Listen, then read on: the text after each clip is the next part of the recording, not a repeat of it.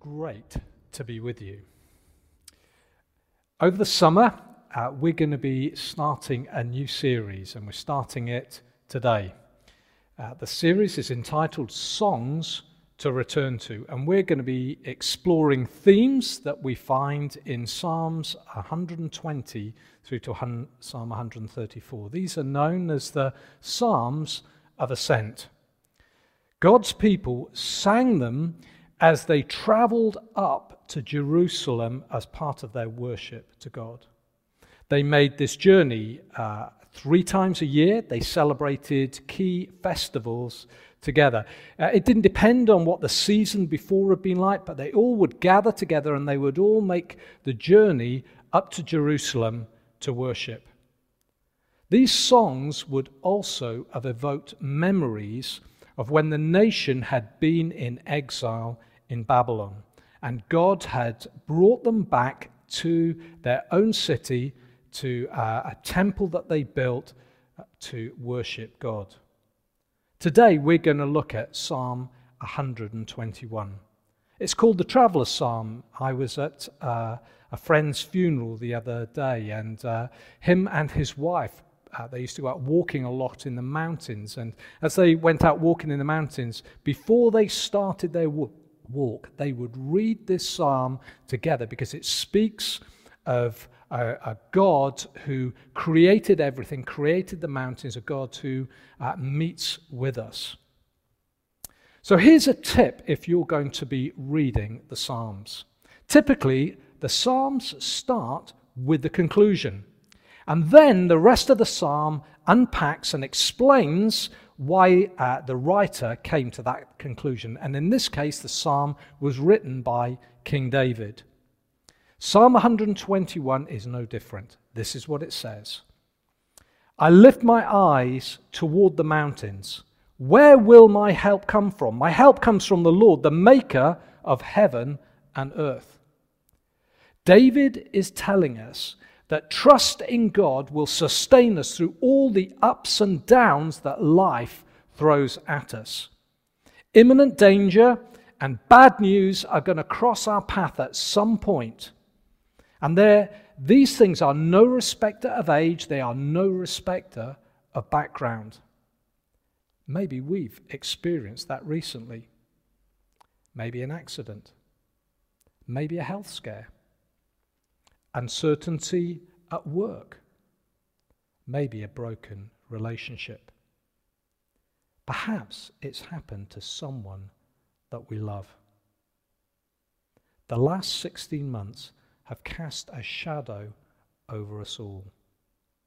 All our emotions are heightened. Some of us feel angry, frustrated, disappointed, maybe even in despair. Others are fearful and anxious and depressed.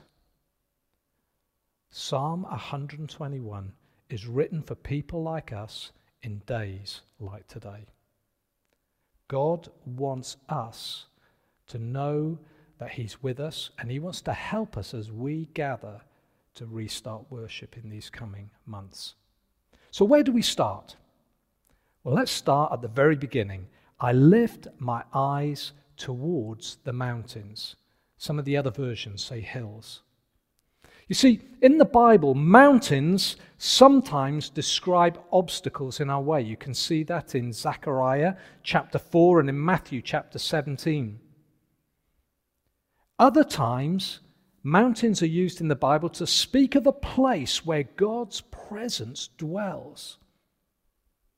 So, are they a place of refuge from danger, or are the mountains that David is speaking about obstacles that bring dread to our soul?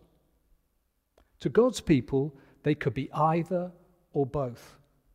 On one hand, the 18 mile journey from Jericho up to Jerusalem, it was a route that climbed about uh, 3,600 feet. That journey, 18 miles long, was a, an ideal place where bandits would hide out territory for bandits. And in fact, that's where Jesus, uh, the place that Jesus uses when he tells his parable of the Good Samaritan about a, a man who's going down from Jerusalem to Jericho and he gets set upon by bandits. The mountains of Israel, including on the hills on which Jerusalem was built, are also where God's people started. When they started to stray from God, it was the, the places where they went to worship other gods. The Bible writers call these places, they call them the high places. Whatever was in David's mind, he knows that Jerusalem, though, is a place where God's people will meet with the living God, where God can help them. Where will my help come from? My help comes from the Lord, the maker of heaven and earth. Are we facing mountains? Are we facing difficulties and obstacles? Are we fearful and anxious? Are we frustrated, angry, disappointed? There's one who can help us. And David tells us his name is the Lord. The Lord, the name the, uh, in Hebrew is the word Yahweh. It's used five times in this psalm. It's the most common name for God that we find in the Old Testament. More than 600, uh, 6,800 uh, times uh, the word Yahweh is translated Lord. You see, names do several things for us. First of all, they help us identify someone we identify them by their name. Or did you see so and so? Oh, yes, I saw him. You know who you're talking about when you mention a name. A name speaks of a personal relationship. It's why when we meet someone for the first time, we want to know what their name is because we want to build a relationship. But more than that, in the Bible, a name tells us something about the person's character. Names in the Bible are linked to people's character. And so uh, the word Yahweh, the Lord, tells us something about the nature and the character of God. It's what God calls himself when he reveals himself to Moses in the encounter at the burning bush in the book of Exodus. God describes himself as I am that I am. And uh, the word that it uses is, uh, is the word Yahweh, Lord. And uh, an alternative for the name might be always or eternal, the eternal one. God is the one who is always there. How encouraging is that? He is the Lord. The psalmist's encouragement is for us to put our trust in the Lord, whatever our circumstances. The challenge for us in these days is where are we putting our trust? Who are we looking to? Where are we looking for help? The rest of the psalm explains how God looks over us, watches over us, David says five times. So, firstly, the Lord is our personal protector. This is what it says in verses 3 to 4. He will not allow your foot to slip. Your protector will not slumber. Indeed, the protector of Israel does not slumber or sleep. I don't know about you, but if you've ever tried to uh, do something on top of a ladder, it can be a scary place to be. I remember being at the top of uh, a 30 foot ladder and I was doing some painting, and uh, I was holding a tin of paint in one hand, I was holding a brush in the other, and uh, I was leaning into the ladder to try and stop myself falling. And I'm painting this thing, and then and then you have that moment when your foot nearly slips, and uh, you I, I end up grabbing hold of the top of the ladder for dear life, not letting go, and uh, you can just feel your whole body shaking. When we are in danger, our foot feels like it's about to slip, it is a scary moment. The Lord is the one who preserves our life. He's the one that stops our feet from sleep, slipping. That's what David says. What about us in this last season? Have we felt as if spiritually our feet are starting to slip. In Psalm 73, the first five verses, the psalmist talks about a moment like this.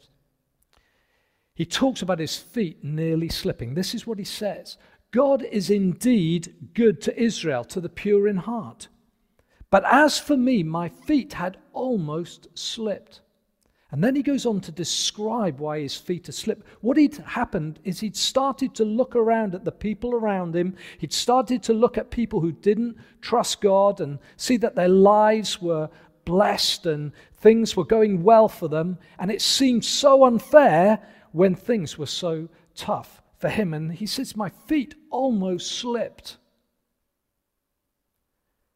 Have we been looking at the wrong thing in this season? Have we been looking at the wrong people? Have we been looking to the wrong person? God wants to remind us today we need to look in the right direction.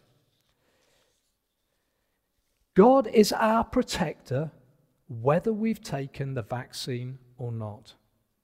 He's our provider whether we have a mortgage from the bank or not. He's our healer whether we go to the doctor or not. He's our peace whether we seek counseling or not.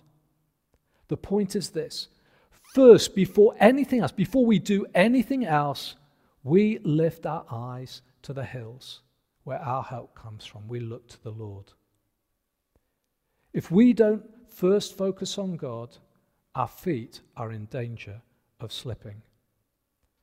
Both envy by looking at other people and envying what they've got, and pride, thinking that we don't need any help. In both of those cases, our feet are in danger of slipping. We will fall from grace, Galatians chapter 4 tells, 5 verse 4 tells us. We need to be those who lift our eyes to God. This is what Scripture says.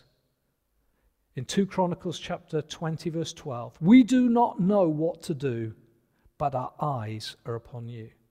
Is that how you feel at the moment? I don't know what to do. The Bible encourages us set your eyes on God. Psalm 94 says this My foot is slipping. Your faithful love will support me, Lord. When I'm filled with cares, your comfort brings me joy. The New Testament is even clearer. Let us fix our eyes on Jesus, the author and perfecter of our faith. Where are our eyes looking? You see, God's personal protection is for individuals. The writer talks about your foot, your foot, the danger of your foot slipping. But it also, the writer also talks about God's people, the protector of Israel.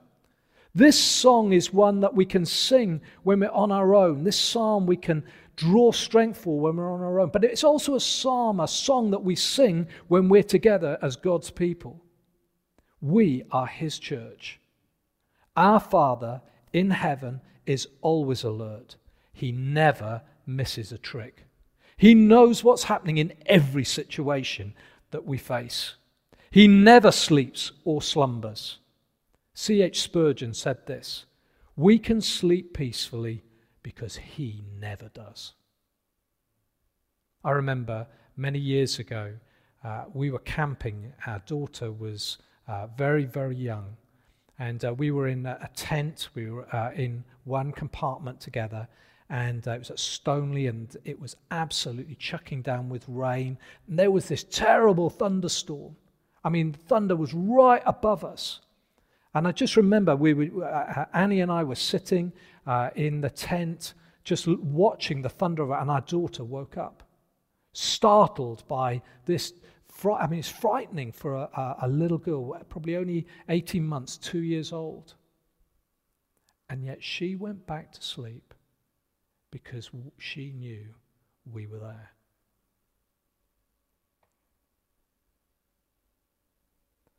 We can experience peace in the midst of life's storms because we know God is with us. We're trusting Him because we're His people. The second thing I want to draw out is that God is a powerful protector. This is what it says in verses 5 and 6. The Lord protects you. The Lord is a shelter by your side. The sun will not strike you by day or the moon by night. David says, The Lord, the maker of heaven and earth. Another word, another phrase that we could use to summarize the same thing the Lord Almighty. He's the one who's made the heavens and the earth. He is Almighty, He is all powerful. We are safe and secure in His hands. No one can pluck us out of His hands. That's what uh, Jesus says in John chapter 10, verse 28. He is over us, we've heard in recent weeks. He's the God that's over us. And yet in Deuteronomy, it says that his everlasting arms are underneath supporting us. He will never let us go. In the Middle East, uh, the sky, both at day and night, can be incredibly clear. We all understand the danger of exposure to the sun, the heat of the noonday sun. Maybe we've not experienced much of it this summer, but uh, what hopefully we will uh, in the coming weeks. But the heat, in the heat of the sun, we need shelter. Likewise, in the pressures and the heat and the pressures of life, we need respite. God promises us shelter in the midst of the trials and difficulties that we face. We still feel the heat, the heat is still there, but somehow we feel sheltered and shaded as we walk with God. It's as though God walks on the hot side of the road. If you've uh, got children and you've had young children, uh, as, uh, uh as a parent, when you're walking down the road, a parent will often walk on the traffic side of the road just to keep their child from uh, running out. God walks on the hot side of the road with us. We may feel that it's hot and boiling, but God is walking alongside us. Has that been our experience this year? Have you known God with you? You may have felt the heat. I want you to know that He has been with you and He has never left you or forsaken you. So, why does the writer allude to the impact of the moon? I mean, I can understand the sun, but moon, really? Well, people in the day that this was written believed that exposure to the moon could uh, have an impact on you, it could have a harmful impact. It's where we get the word lunatic from, from the Latin luna. That's completely irrational. That's mad, isn't it? Well, God can protect us from rational fears, but I think the psalmist wants us to know God can protect us from irrational fears as well. And there are moments when all of us struggle with irrational fears. I remember when my father was killed in a car accident for, uh, for some Probably months later, I remember every time the phone rang, I had an irrational fear that someone had died, someone had been killed in a car accident. There were moments when Annie would go out and she would be late coming home, and I, my mind would start to run. Irrational fears can take, us, uh, take over our thinking. God is with us. He's the one that can protect us and deliver us from rational fears and irrational fears. The other thing we need to note is that in the Hebrew language, Hebrew uses often pair, pairs of opposite words to convey both extremes and everything in between. It's called a merism. So the sun not harming us by day nor the moon by night is basically saying both sun and moon and everything in between. God will protect us at every moment. We rest in his shadow in the midst of every circumstance.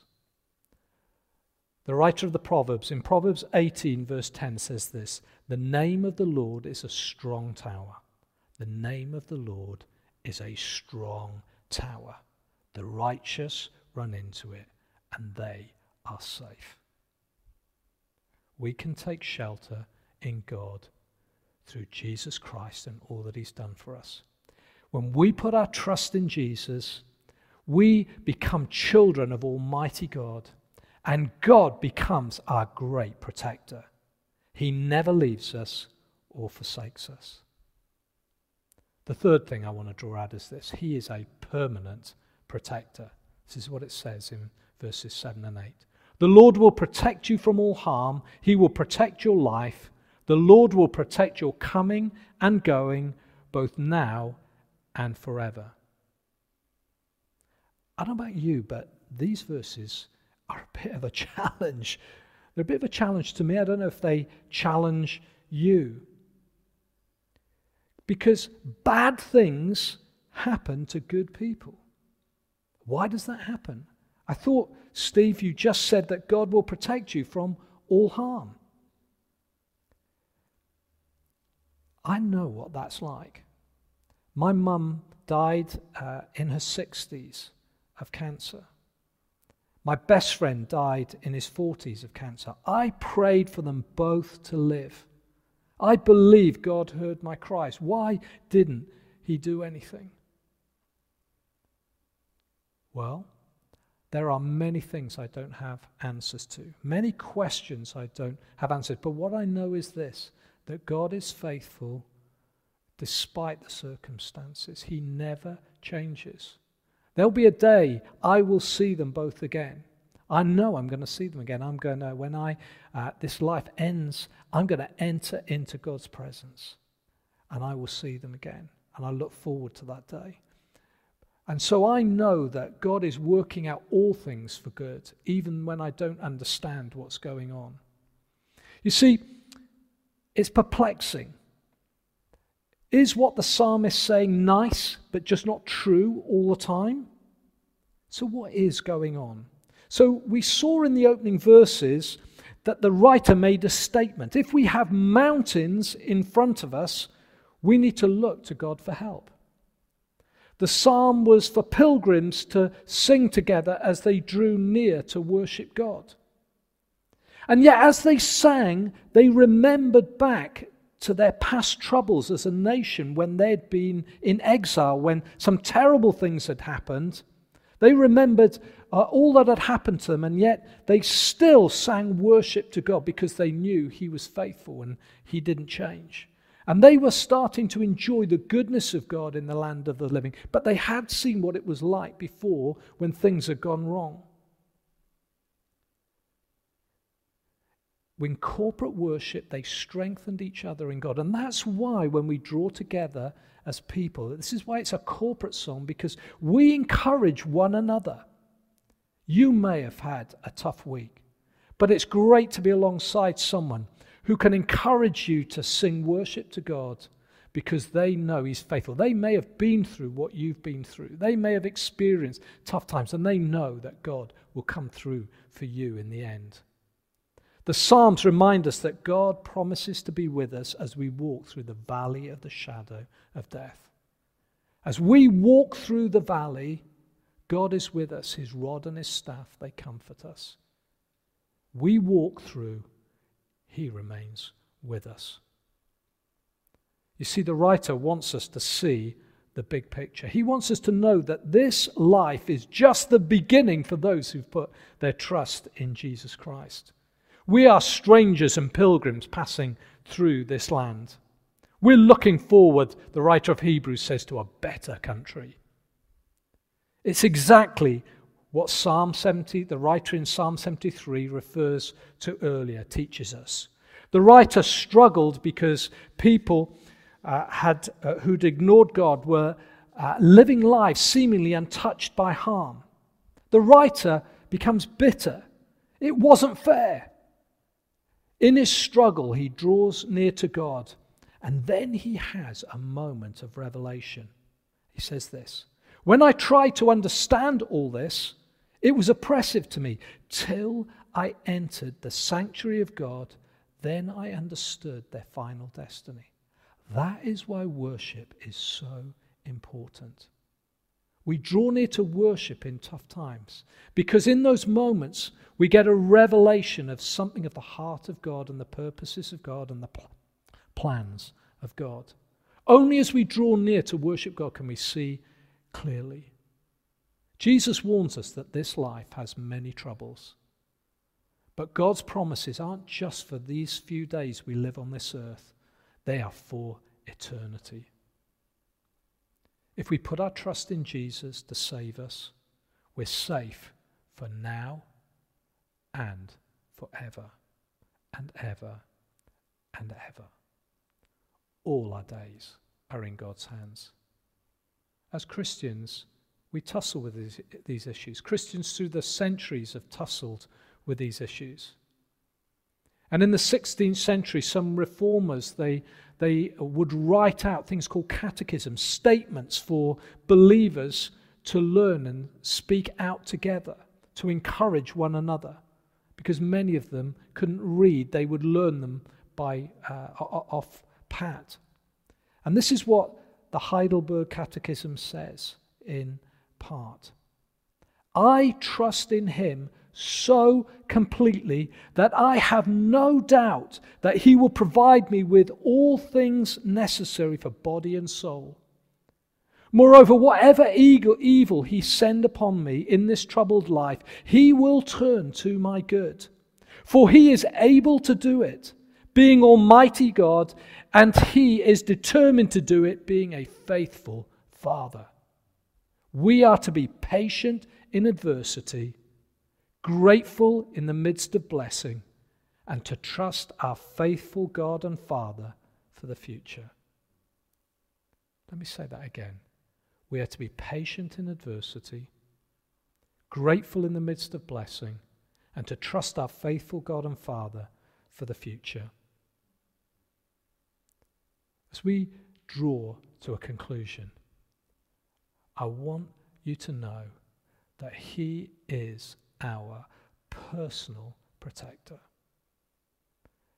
He's your protector wherever you are right now, and He's our protector as a church in the midst of this season. People have said, What's going to happen to the church? Do you know what? We don't need to worry about the church because it belongs to Him and He protects it. He's our personal protector, but He's also a powerful protector. He is the Lord, the maker of heaven and earth. He can do all things. He is almighty and all powerful. Nothing is too difficult for him. And he's our permanent protector. He will never, ever let you go. As I finish, I'm going to I'm going to read a couple of verses from a hymn I used to sing when I was growing up. You'll be glad I'm not going to sing it. This is what it says. It was written by someone called Augustus Toplady many, many years ago. A sovereign protector I have, unseen yet forever at hand, unchangeably faithful to save, almighty to rule and command. He smiles and my comforts abound. His grace as the dew shall descend and walls of salvation surround the soul he delights to defend. Inspirer and hearer of prayer, thou shepherd and guardian of thine, my all to thy covenant care I sleeping and waking resign. If thou art my shield and my sun, the night is no darkness to me, and fast as my moments roll on, they bring me but nearer to thee. Lord, we thank you that you are in control of our lives, our destiny. We thank you that in the midst of uncertainty, you are solid ground. We thank you that you are our protector. You are our personal protector. You love us personally. Because we've put our trust in Christ, you love us. You're our Father. Thank you. Thank you that you are powerful to protect us. Nothing is too difficult for you. And thank you that you will never, ever let us go. We are secure in your hands for eternity. We worship you. Amen.